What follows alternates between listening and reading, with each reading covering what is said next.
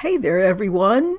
I just can't tell you how much I enjoy spending these times of the day with you all, wherever you are on the planet. It's just such a pleasure. So here we go with the next to the last review lesson of the first set of reviews, lesson 59. Now, before we get started, let me remind all of us that you might call this a reclamation project. We're in the process of reclaiming what it is we are in the first place. In early in the text it says the sole responsibility of the miracle worker is to accept the atonement for himself. What that means is to accept once and for all that I never left home, I never changed my basic nature, all is well.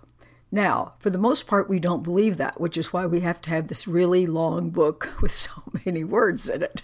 So, this one says in pursuit of reclaiming my identity from the storyline I've made up about myself, it says, God goes with me wherever I go. You may change that if it works better for you to say, Love goes with me wherever I go. So that can't be otherwise if love is indeed what I am. I can't go anywhere without myself. And then it says, well, you can't really be disturbed by anything when love is present all the time under all circumstances. I may not currently be aware of it, which is the only problem, but becoming aware is what all this is about. And then it says, How in the world can I possibly suffer when love and joy are surrounding me always, not only surrounding me, but infusing me. I'm constantly being refreshed as the loving presence that I am. It's not like I was created once and tossed out there and it's like, okay, now you're on your own. Love goes with us everywhere because it's what we are. And please, it says, don't believe all those stories about yourself. You're perfect because love goes with you wherever you are, and there's no such thing as imperfect love. Then it says, God or love is my strength. Of course. What else has strength besides the only reality there is?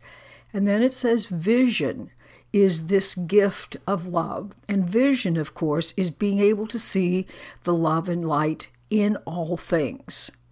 And it reminds us that when you see with your eyes, that's not really seeing, that's image making, since as it's tried to put together in many ways up to this point that what I believe and think and what I see are the same thing. So eyes serve the purpose of image making. They take these ideas in my mind and turn them into images. Well, vision is seeing beyond the images to the love that's present.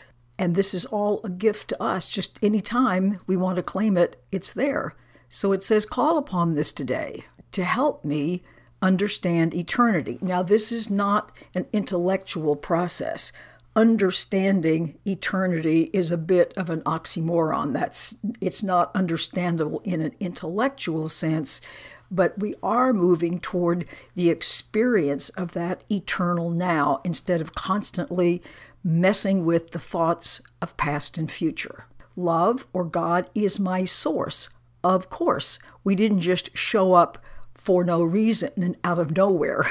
so we can't see apart from love. And then it says, I can see what love wants me to see, and I can't really see anything else. I can make up a lot of stories, but I can't really have a substantial experience with anything else. I see only these images and illusions and hallucinations when I try to behave and think lovelessly. Yet, the ability to see with love is what's being restored in us as we do these lessons. Then, God is the light in which I see. Of course, love and light are basically pointing in the same direction and to the same thing. Clearly, one can't see in darkness, which means one can't apprehend everything that's going on when all I see is the world of form. And now, finally, we're moving to the place where you see that love and light are the same. That's how I can feel safe, comfortable, peaceful, keep moving down that path of experiencing what it is I really am. And then God is the mind with which I think. And it says actually you can't think apart from God or love because we share that mind. And the things that we think we are thinking, as I mentioned earlier, is really image making. It's not really thinking. And only when you have an experience of something other than your day to day so called thinking will this make sense to you. So don't waste any time trying to figure this out. Just recognize in all of these statements Love goes with me. It's my strength. I can see because of it. It's where I come from. It's the light. It's like, well, love has got all the good stuff built into it, which means I have all of the good things, all of the faculties built into me right now. And reclaiming the awareness of that is what these practice periods are for.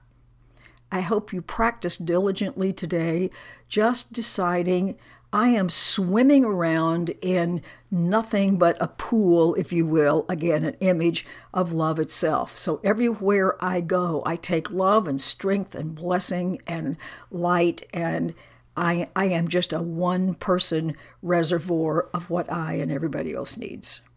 Okay, see you tomorrow. Bye.